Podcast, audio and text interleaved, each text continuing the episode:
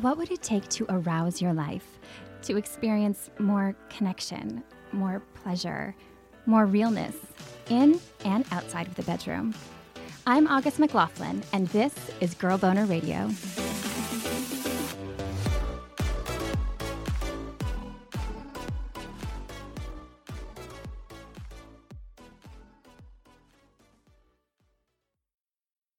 Should you do when your partner feels more like a roommate than a lover? How can you tell if you're sabotaging relationships before they even start? And what if you find out your partner has a secret in their sex life? We're going to explore these topics and more with a wonderful expert, Lori Gerber, an esteemed New York City based marriage and relationship coach who's been coaching individuals and groups for over 15 years. She has shared her messages of empowerment at TEDx, on MTV, The Dr. Phil Show, The Today Show, and more, and hosts monthly dating and relationship webinars for Match and JDate. We're so fortunate to have her here with us today. Before we dive in, a reminder to sign up for occasional Girl Boner extras by email at girlboner.org or click the link down in the show notes. You'll hear from me about once a month with special freebies and discounts, news about upcoming events, and more. And for more Girl Boner fun, follow Girl Boner Media on Instagram. Thank you so much for being here, Lori. Thank you for having me. I'm curious about your personal journey. What do you recall learning about sex and sexuality when you were growing up? I think, like many people, my early sex education was very subliminal, vague, impressionistic, if you will. so I remember thinking my parents, you know, were, would encourage me to think freely. You know, they wouldn't have ever said masturbation is bad, but I remember getting caught and being embarrassed. And I remember, I also remember showing off, like show and tell of my own private parts to my brother's friends to get their attention. How did that go over? That went great. That strategy continues to work to this day. Um, to get attention. but interesting, right? Just at, at such a young age, I understood that this this body could get me things that I wanted, for better or worse. Unfortunately, years afterwards, I felt a lot of shame about that. But at the time, I I, I thought it was a very clever uh, strategy. At what point did you experience that shift when you realized that you had shame? I feel like it can be so insidious when we grow up with that subliminal shame. Such a great way to um, describe it because it's so embedded that we don't even know it's there, usually until there's like an epiphany. Yeah. And I can tell you, like many people, there are probably at least a good 10, what we call in the Handel method, we call them hauntings, right? 10 of those moments where certain decisions were made. I can remember it being, you know, I think 12 or 13 and trying my first blowjob, which I had no idea what I was doing. It was I mean, looking back on it now, I just want to cry and laugh for those poor children in that sleeping bag that were experimenting and did not know anything and certainly didn't know how to talk to each other. And then I can recount probably several, you know, every few years another incident or haunting where I made decisions about sex and about myself and about love and all of those things that I didn't ever relook at until I met my coach and and and did one of these modules in our in our inner you love program where you have to go back and actually look at all those shaping moments one by one. And what did you learn? What did you think it meant? And actually go unravel them. Those questions are so important to ask ourselves aren't they? About sex about relationships about these really important intimate topics that we don't learn much about.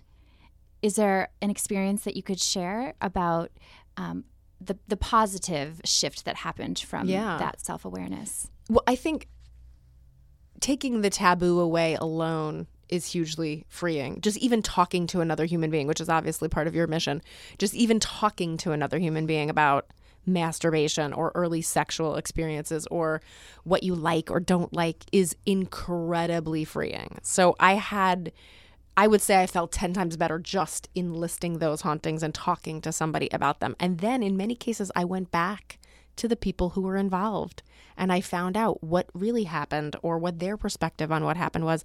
There were some things I was incredibly embarrassed about that I went back and talked to my mother about in my 30s when I was in coaching, and she told me all her stories. And guess what? Aww. Not that dissimilar to my stories.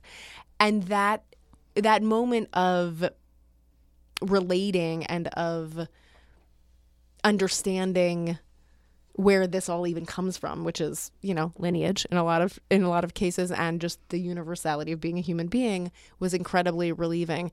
And there was at one point i remember her saying i mean i was literally listing like mom this happened to me and that went wrong and that and she said well what what were you expecting why did you think that was so bad and things that had haunted me and made me ashamed experiments i had done with friends and family all of a sudden became totally okay and normal even and that changed my entire life. Mm, it changes how you walk around in the world, doesn't it? Completely. Yeah.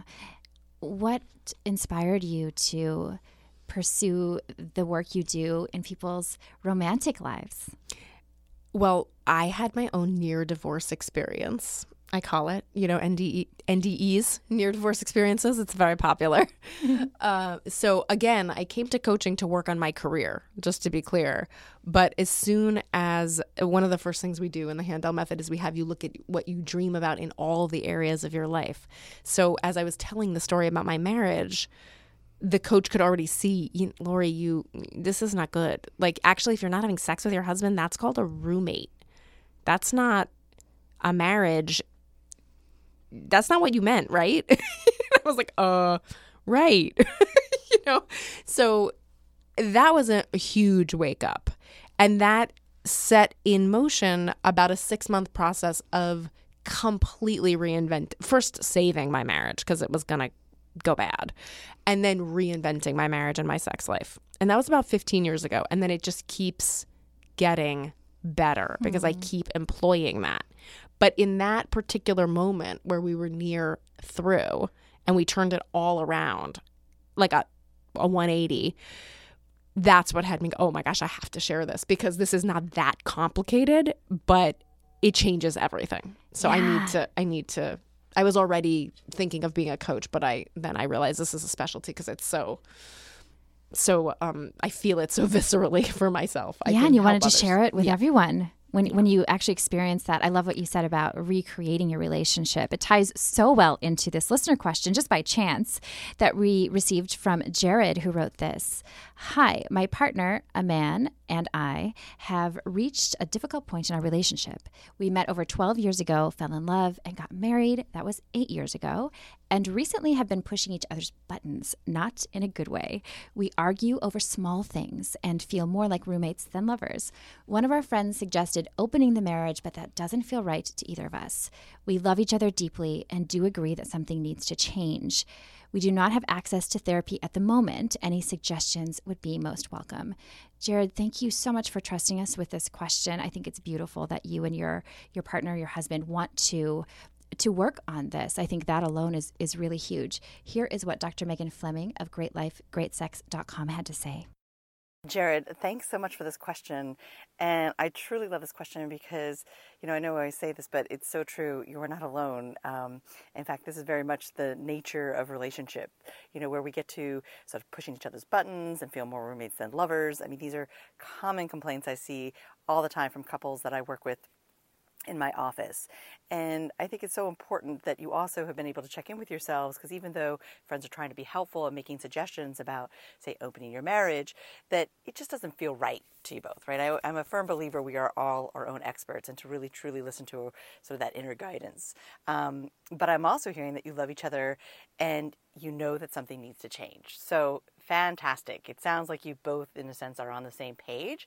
It's something I often work with couples around, which is, you know, the relationship that you're in, um, in a sense, isn't working that that in a sense relationship needs to die you need to create the new 2.0 the new and improved the software upgrade of your relationship and you both need to get really clear about the relationship that you desire and probably as it started in the beginning in the romantic phase you know how does that look and feel in order to know what you're working toward, you have to have a clear vision of what you both want to be experiencing in your marriage and in your relationship. So, you know, coming back to the fact that this is really about skills. Um, and you know we weren't taught them and the you know we were drawn together for a reason. We don't have chemistry with everybody but we also know that that uh, romantic phase with sort of the dopamine and the oxytocin and all the feel good chemicals in our body that is meant to end and that is where what i call the rubber meets the road. And that conflict is really growth trying to happen um, because yes we absolutely push each other's buttons. But those growth opportunities are able to heal ultimately what's underneath those triggers. Usually those buttons were installed in childhood. Sometimes they were installed by installed by previous partners, or perhaps again if you've been in a relationship long enough with one another. But the reality is it's always what's underneath that pain. Um, what is getting activated? What is getting kicked up? and that when we feel our buttons or triggers are getting activated, guess what? We act protectively and defensively because we're trying to take care of ourselves. You know, we're wired for survival. And so, the, when, however, we come from that protective, defensive parts of ourselves, I call that the ugly parts of ourselves, not the best parts of ourselves that ultimately drew you together in the first place. So, John Gottman, the well known marital uh, researcher, he calls this negative sentiment override that is where a pattern of behaviors where you're just consistently bringing out the worst in one another. And so, no wonder there's no erotic energy. No wonder you're feeling like roommates.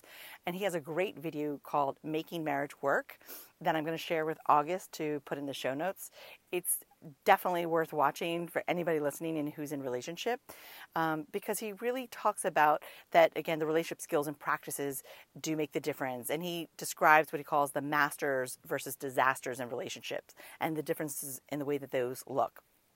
And I always say, um, I know you've heard me say it before, you know, often when we're stuck in a relationship or we're feeling sort of those pain points, we start to think, you know, maybe the relationship needs to end, or maybe I chose the wrong partner.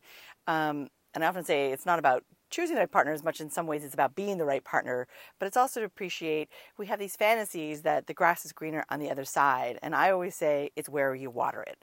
So the skills you know about watering the grass some of them are just practices and behaviors like sharing appreciation. You know i really appreciate when you bring me that cup of coffee or you know i'm running late from work and you're willing to pick up dinner or make dinner. Um, so appreciations, caring behaviors, surprises, um, and flirting. You know, really creating the conditions where sexual energy is in that which brought you together in the first place when you're coming from best of self, right? Once again, that really can emerge.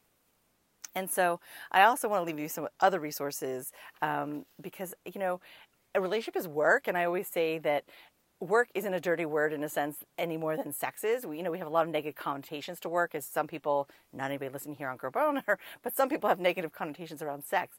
And the reality is, the things that we work on and put effort into are actually the things we can count on and have sustainability. So, really take the time and the energy. You listen when and if the self help books aren't helpful, and I'm going to let you know those resources, yes, absolutely. Seek a marital counselor or qualified marital counselor or therapist because, in a sense, it's not meant for you to do the work alone when and if you guys are feeling continue to feel stuck. But I also think that, again, if you're really both committed, and take the time and the energy. Take one book chapter at a time. Really create these skills because they really are what is going to make you both the masters of your relationship. So, the first book I'd recommend is Harville Hendrix, Getting the Love You Want. Um, I think this is a fantastic book. It's the foundation of Imago, which is a kind of couples therapy, and it really talks about the nature of relationship and those dynamics. Another one is Sue Johnson, Hold Me Tight Seven Conversations for a Lifetime of Love.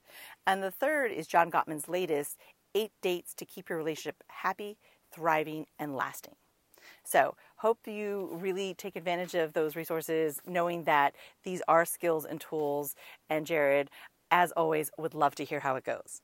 Thank you so much, Dr. Megan. She brought up such wonderful points. I love that she said the 2.0 of your relationship, which sounds like what you cultivated in your own experience. And I imagine you've helped many people since then do the same. Indeed.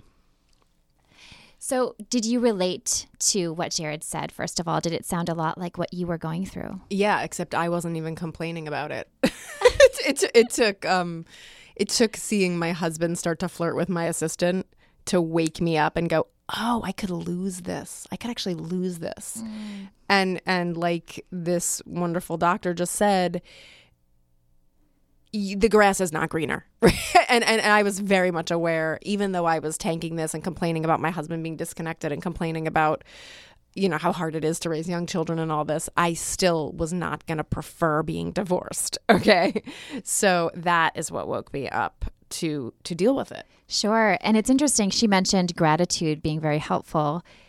And what you were describing sounds like something we can all fall into where we we do we take for granted this person is there. This is life. We have so much going on and they're always going to be there. And then, oh, I could I could lose it. and i looked around and i thought this is normal we have two little kids at home it's normal to be disconnected from my body after giving birth meanwhile i was eating sugar all the time sugar I, I joke sugar was my true love i was disconnected from my husband as a love object or a sex object or a partner other than in co-parenting and running the household so you know i didn't even i didn't even notice what i was missing. Mm.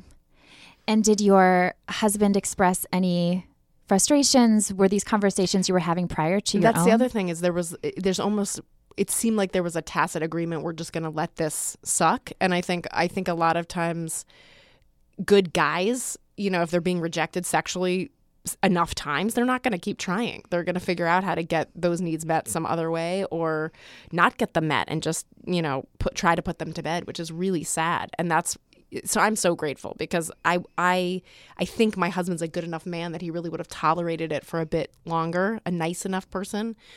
Uh, but it was wrong, you know. And I, I so I always look back and people, you know, people say, you know, am I upset that he started to flirt with my assistant? Absolutely not. It makes perfect sense. I'm proud of him for not actually cheating, and for you know be, uh, being willing to go through changing with me.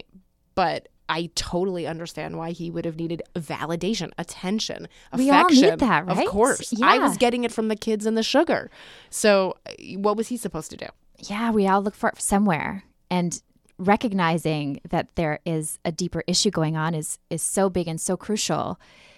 What were some of the steps that helped most climb out of that? Because the realization must have felt pretty extreme. Yeah, there were two major major things. And this is this is what I again I loved about this method when I first started working with my coach. She said, "Do you know you can change everything about your life with three promises? Three promises could change everything." And and they did, right? Just three simple shifts of behavior based on shifts of thinking, of course, changed everything. So the first thing we looked at is why don't you have that ideal? Right? Just just as as um the The doctor ideal was saying that- relationship? why don't you have that ideal? Why don't you have connection and intimacy and sex? Right? And my answer was, well, he doesn't he doesn't show up. He doesn't talk to me. He doesn't share himself. And my coach called BS on that immediately. She said that can't be the reason.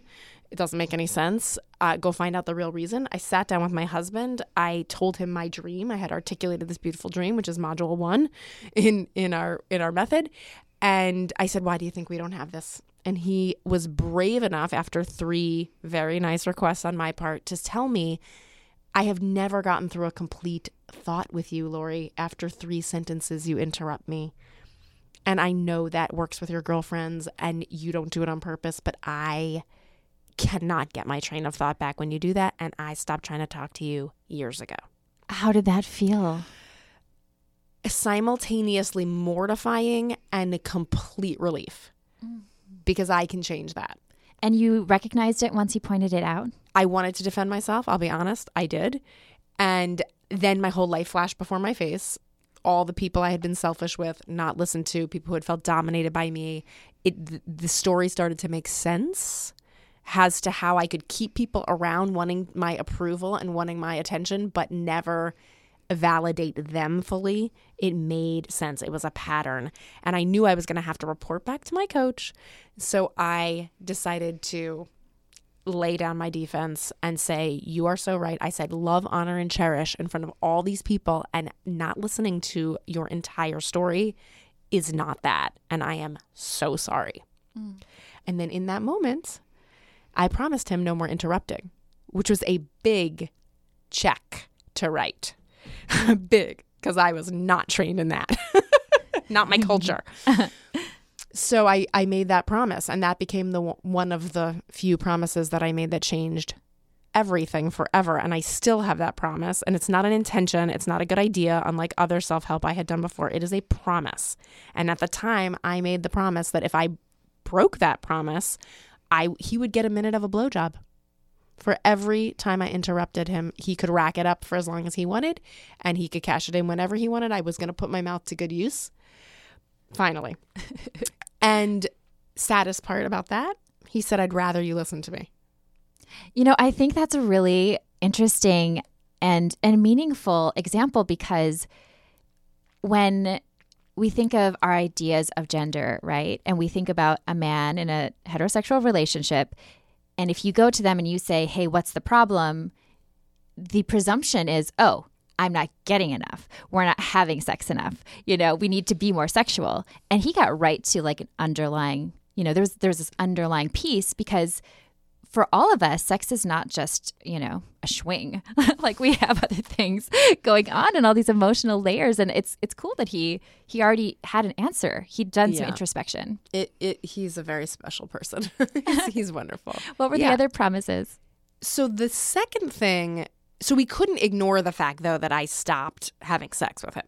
Right? He didn't stop having sex with me. I stopped having sex with him, and of course I had lots of reasons. The kids, the exhaustion, the I mean little did I know it was the food I was eating that was making me exhausted, not the children, right? Like it, I had it so backward. So one of my promises was quitting sugar.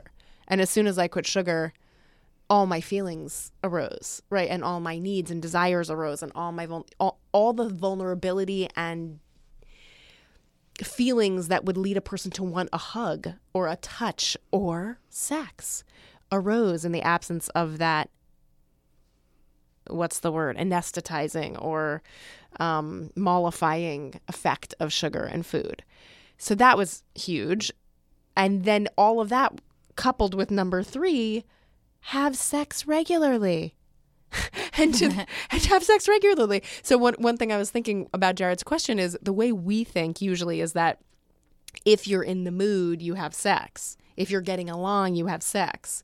What I teach my clients is if you have sex, you'll be getting along. It's, a, it's the opposite. Imagine that. Imagine if you do the thing consistent with your ideal, you get the feeling rather than waiting for the feeling, which is a bit like the weather to do the right thing, quote unquote, the right thing for your marriage. So I couldn't, I couldn't any longer peddle the notion that it that sex was being done to me or something I had to give. It is a beautiful act of intimacy, connection, vulnerability that I choose to do with this one other person in my case. And I was withholding it on purpose to get the cake instead mm. and to get to my TV show and to punish him for whatever I thought he did wrong. And that just was not consistent with the vow I made in front of everybody. So simply, I started out with once a week. And my little joke, too, to my clients is light a candle. It's not that complicated. And I thought my coach was joking when she said light a candle. But she wasn't joking, like literally light a candle. Having a ritual. And if you, uh, Jared, if you light a candle, that means you're having sex. If he lights a candle, that means you're having sex. Just make that promise to each other. Did you schedule it or was it more of a we can both choose whenever we want to light a candle? Ostensibly, it is not scheduled. However, there are certain patterns that we have found work for our schedule. so there's certain expectations, but there's also, again, I have this promise to this day still, because I would still prefer to watch Netflix than be vulnerable and have to pay attention to pleasure, right? I still eh, want to avoid that. So I still to this day have a sex promise. It's more than it used to be. So the scheduling so we can we communicate about it. So we know we're having sex twice a week. We're both strategizing. You know, like how do we do this? Mm-hmm. You know, I, I came home from from Israel last week at five in the morning. He's like, "Come see me at 7. Right? You know, like so we're always strategizing. candle will be lit. My you know my mother in law is sleeping in this bedroom. My other kid is sleeping in that. You know, so we strategize how to get it done now because we both know that it's what maintains our our good life. And generally, Sunday nights is a good night. But if something comes up, I know to say, hey, just so you know, I don't think tonight's a good night. Can I can I reschedule? So we're in open communication about Just so huge. making it happen. That's awesome. Yeah. May I ask you about your masturbatory practices? Sure. So you mentioned having a disconnection from pleasure for yourself. So when your marriage was essentially sexless, were you also disconnected? Were you having any sort of solo play? I doubt it. I, I don't remember, but I doubt I was really having my duo with sugar. that was really providing me a lot of pleasure. I mean, maybe I certainly wouldn't have been against the idea. Uh, but I'm more a workaholic and I love to work. And then I had work and kids and TV and chocolate, and that was plenty to keep me busy. At this point in my life, I am very pro masturbation um, for myself and others. And I and I even have had it for myself as a consequence. You know how I had had those, you know, the blowjob as a consequence, or if I don't have sex twice a week, the next week I have more adventurous sex. So I like to put my put a little consequence in. And for me, sometimes having an orgasm could be a good consequence because, again, I'm lazy about it. I avoid it. I, I prefer the high of working, but I know it's so good for me. I just mm. know it's so good for me. So, so if I find myself running on adrenaline and being a nutball, mm-hmm. in the past, I have had the consequence that I have to have an orgasm that same day, which means I have to either commission my husband or do it myself. And that just resets the vibe. Yeah, that's fascinating because it's a reward and a punishment at the same time for, for me it wouldn't work as a consequence for everyone the trick yeah. about consequences and this is a special special sauce of the handel method it's one of the modules if you can come up with annoying consequences that are not punitive, you can get yourself to do almost anything. And for me, causing myself an orgasm is the perfect annoying but not punitive consequence because it means I have to take a break, I have to change my focus, I have to pay attention to myself. But in the end, I'm really glad I did that. And it to me it's also the perfect consequence for a behavior that is unhealthy, uh, you know, mentally and emotionally, like being a workaholic or running on adrenaline, that type of thing. So, yeah, completely, completely. And I appreciate that you said different things work for different people. So, knowing yourself, exploring these things. When you mentioned uh, sugar, um, I know that a lot of people. Uh, I had an eating disorder previously, and a lot of my writing work started by talking about those experiences, embracing my sexuality, helped me heal from that. So I have a lot of listeners who struggle with disordered eating, and for some of them, giving up sugar is very triggering or you know unhealthy and so i just want to state that for anyone listening oh i've brought it back if that you. makes you feel better it does actually it, it, it, yeah it was I had to see what my life was without the addiction, mm. right? I mm. really, really had to see. And by the way, I was still eating, a piece of sprouted whole grain bread with almond butter and jam. So it wasn't like, or a protein bar. I wasn't having no sugar in my life. I was just not eating cake, cookies, and candy Got at it. every meal as I had done before. Got it. And this time away helped you. It got Focus. my relationship yeah. back, right? It got wow. my relationship back. It got my self respect back. It got exercise back into my life. It got all of these things that create those happy hormones and all that stability that you want that then I could bring back in sugar and have a functional relationship with it, not a dysfunctional relationship with it. Thanks for circling back to that. And I love that you were able to do that. I think that's really, really beautiful and inspiring to, to hear about. We have another question that I'd love to hear your thoughts on because this really made me think. It's from Izzy, who wrote this. How do you know if you're sabotaging potential relationships? I've been single for a couple of years now after a major, difficult breakup and have been using Tinder to meet guys. I keep feeling so disappointed on the first date, even though they've all seemed like cool people. Is that my gut being right, or me being too picky, or maybe scared? Just wondering how to sort this all out. When I first read this, one thing that struck me was that it sounded like there was a lot of emphasis on this first date. And and I'm curious what what you thought about her circumstances, all these wonderful questions. Hours of answer to that, and yeah. it's such a good question. It's such a popular question. I get it all the time on the webinars and on um and with the individuals. So, and it's beautifully put, Izzy, because you're kind of speaking to all the layers. So, one of the modules in Inner You Love has you deal with your history literally everything, not only your history, your parents' history too, because let's face it, you're acting all of it out.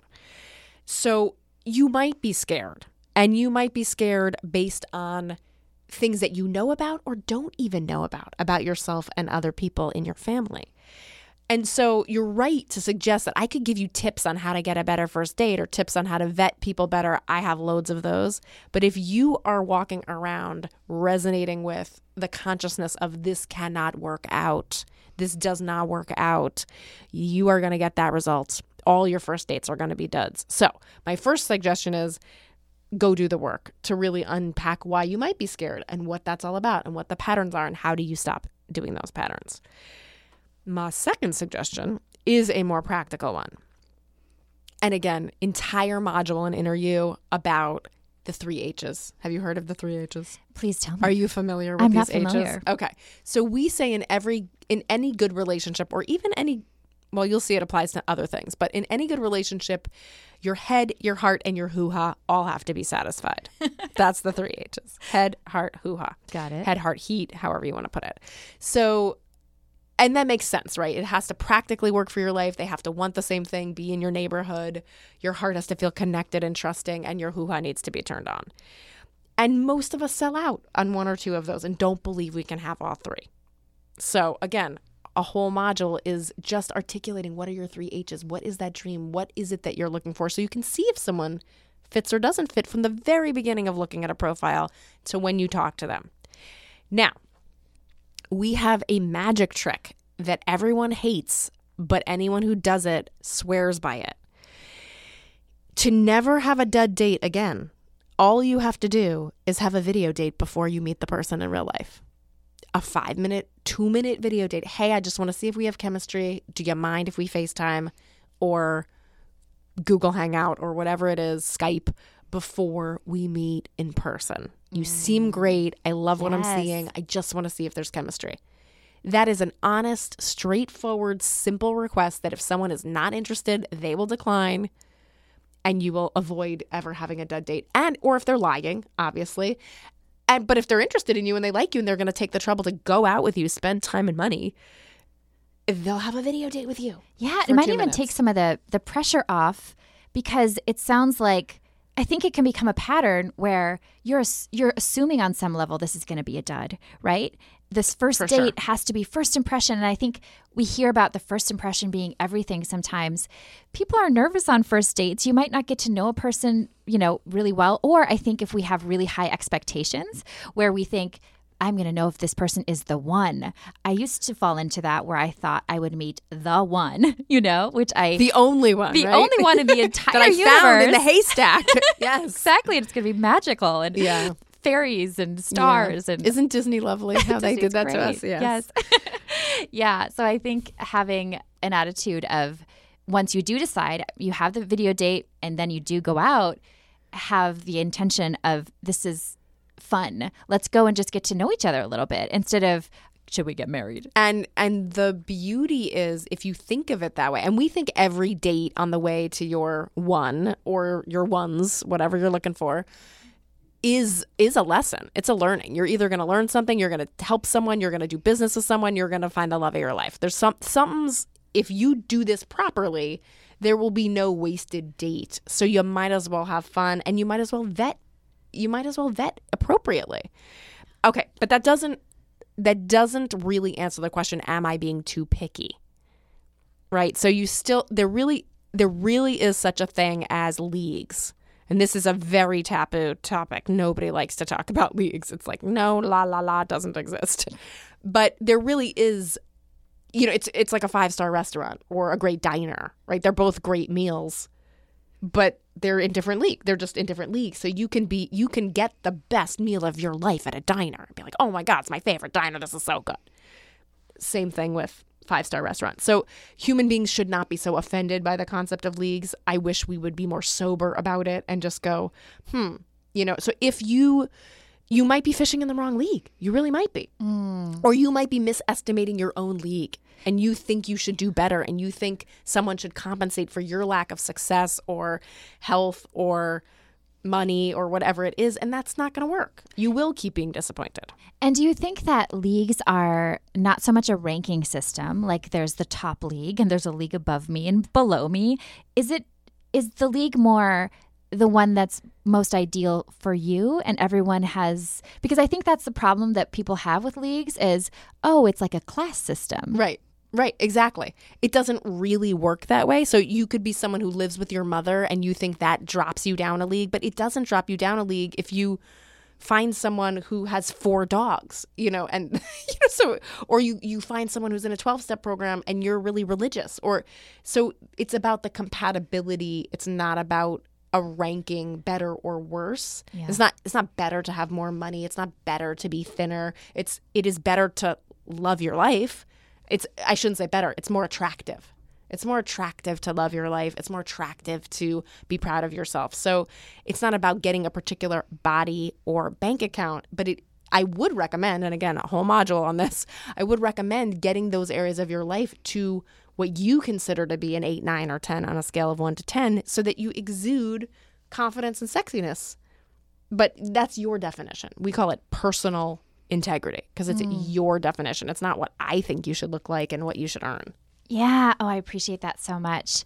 The last question we're going to answer today ties a little bit into the hoo ha compatibility, I think.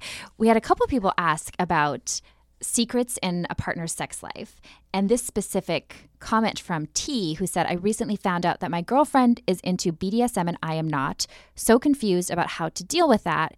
And this person went on to say that it felt like this whole other secret you know, part of life that was kind of hidden. And uh, one thing that struck me was when we think about BDSM, I used to think BDSM meant whips and chains and violence, like consensual violence, and that may be a part of it. But there are so many other representations of BDSM. So I wonder if T doesn't realize that there's also temperature play, candles.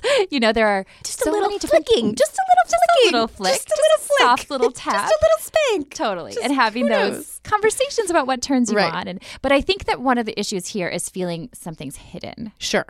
Again, whole module on the art of honesty. We literally think that your key to being intimate, having good sex, is telling the truth. Period. That's what the whole TEDx talk is on, by the way. It's about truth telling. The biggest turn on is truth telling. And that's the turn on for your head, your heart, and your hoo ha. So we help people tell more of the truth earlier on so this doesn't happen. However, if you have skipped it accidentally and you thought you'd be more attractive as the fake you instead of the real you, you can backtrack. And if it blows the relationship, good. That's appropriate. And if it doesn't blow the relationship, great. You just got so much closer. yes because those vulnerable questions and discussions are what just as you dis- displayed in your own life that is where we grow that is where we find that intimacy and we get the butterflies and this little bit of sweat and oh, Yeah. this is scary and yeah it can go in any direction Five years ago, to that point, I uh, handed over a list of all of my sexual fantasies to my husband. Just for kicks, right? Just because I teach people to tell the truth. And I thought, well, he doesn't know all of them, right? He doesn't know everything I ever think about. i love that and it was mortifying. I mean, it was just it was it was like being young all over again. You know, telling a secret, finding a secret to tell. Was this impromptu, or did you put a lot of time I- into I- like? I, I, I wouldn't say I put a lot of time into it because I wanted to get it over with, but I, I it took some thinking and writing and exploring, and it was a great exercise for me and a great exercise for our relationship. But the point being, we're we are liars. We are naturally born liars. I think statistics show several times a day at least.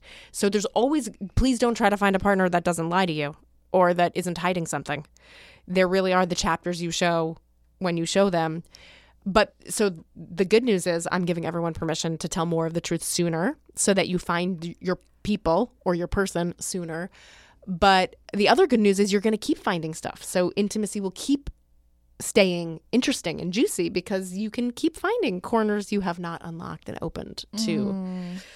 your your chosen partner or partners. That's such a great idea to have a list too. We talk about yes, no, maybe lists, uh, where, for example, you could use this in this scenario if they have the conversation and they decide to maybe tiptoe in. I don't think that both partners in a in a couple have to have all the same fantasies, certainly. So if one person's into not. BDSM, right? There's so many other ways you can engage, like reading erotica that's BDSM or so many things. It's worth a talk. It's, worth, worth a talk. talk. Probably It's a lot of worth talks. a talk to see what it means.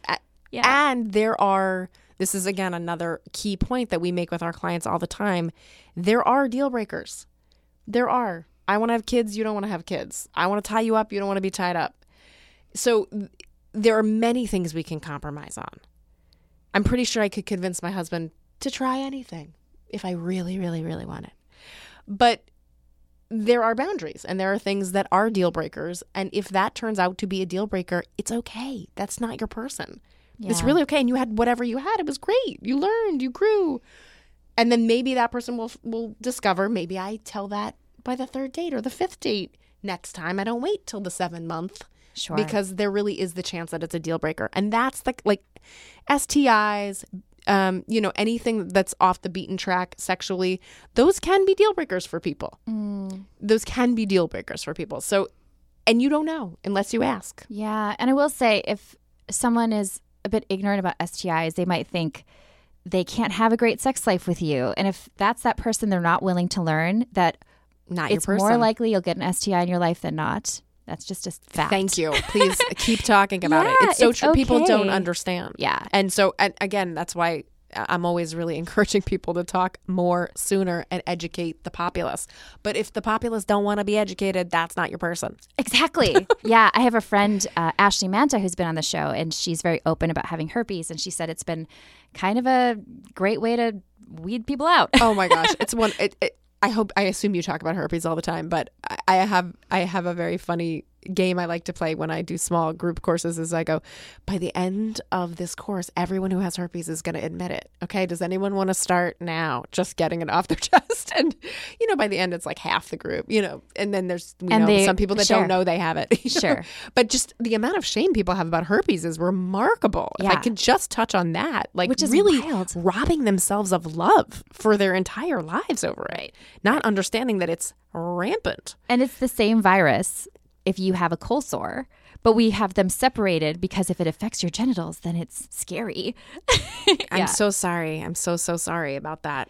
It's, Yeah, yeah. You're right though that the deal breakers and the those tough spots. I wonder in this case too when this person asked about the secret sex life, it may be that they're concerned that this person is engaging in BDSM with other people and they've been monogamous. Like there's so many factors to consider. So I think getting so honest with yourself because even asking the question it sounds like there's you know there there weren't a lot of details you know, I'm a stranger, but this is an anonymous place.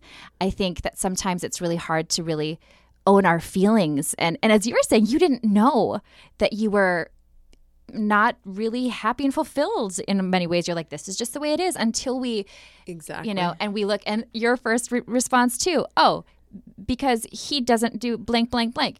And, you know, in this case Right. too, it might be, Right. well, maybe the partner is feeling a little ignored or, I mean, who knows what it is. who knows? But but those conversations are are definitely really big. I would love to hear more about the coaching program that you've been mentioning and how people can get involved. It's yeah, it's it's been such a labor of love for us to put together everything we have learned from 20 years of coaching tens of thousands of people in love. And we coach, you know, we teach our method at MIT and Stanford. We teach it in companies, we teach it with individuals of all ages, shapes, sizes all around the world. So we have culled so much good information about what people struggle with. And good news, it's always the same stuff. And the tools and exercises people need to get to what they want.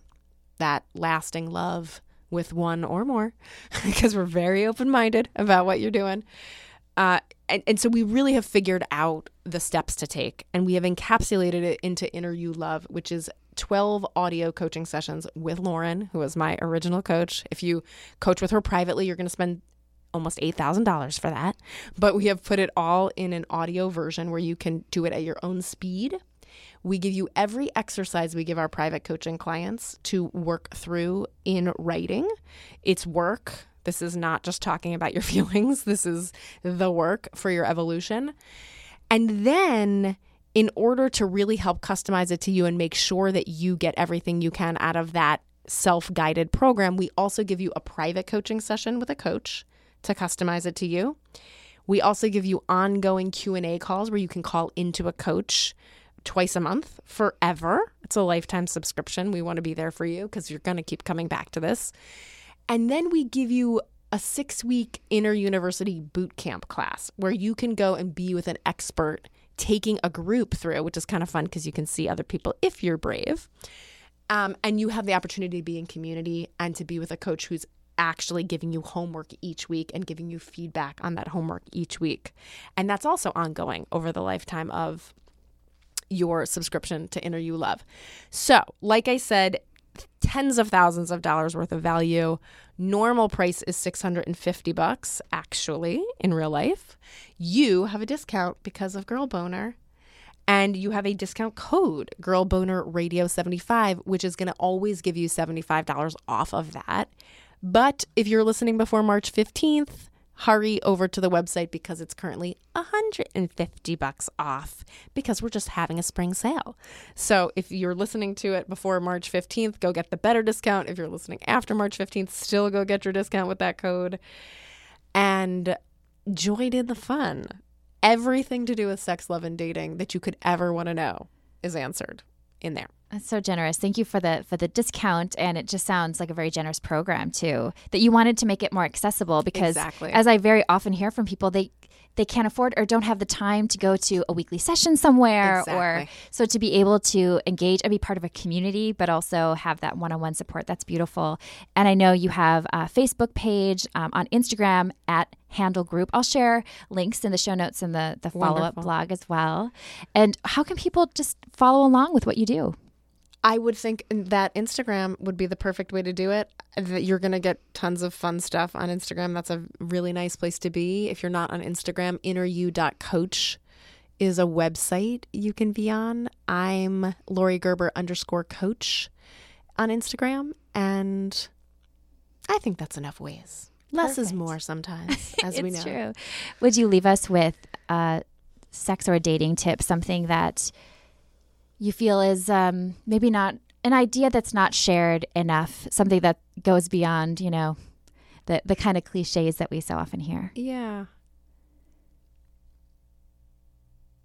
I think remember if you're in a relationship, I want to remind you to remember you picked the person. And we can so easily forget that. You picked that person. Go back. Go find that person who picked that person and get into that feeling again because you were the author of that and you can be the author of anything that's coming next if you choose it. Hmm. And you know what? I'm going to parlay that right over to the daters too. You have authored more impressive things. You have authored quitting smoking, beating cancer, getting the job of your dreams, finishing your screenplay. You have authored amazing things. You think you can't author finding someone like you to hook up with or stay with for the rest of your life? You haven't done the work yet. Hmm. So decide you can. Awesome. You're so great, Laurie. Thank you for joining me today and for all you're doing to help people live more full and love filled, pleasure filled lives. Yes. You're welcome. And if you're enjoying Girl Boner Radio, please hit subscribe and leave us a rating or review wherever you listen. Thanks so much for listening and have a beautiful Girl Boner Embracing Week. Girl Boner Radio is owned, operated, and executively produced by me, August McLaughlin, with technical producer and audio extraordinaire, Mackenzie Mazzell, as part of the Period Podcast Network, an affiliate of Starburns Industries. Learn more about the Girl Boner podcast brand movement and book series at girlboner.org and more about Period at periodnetwork.com.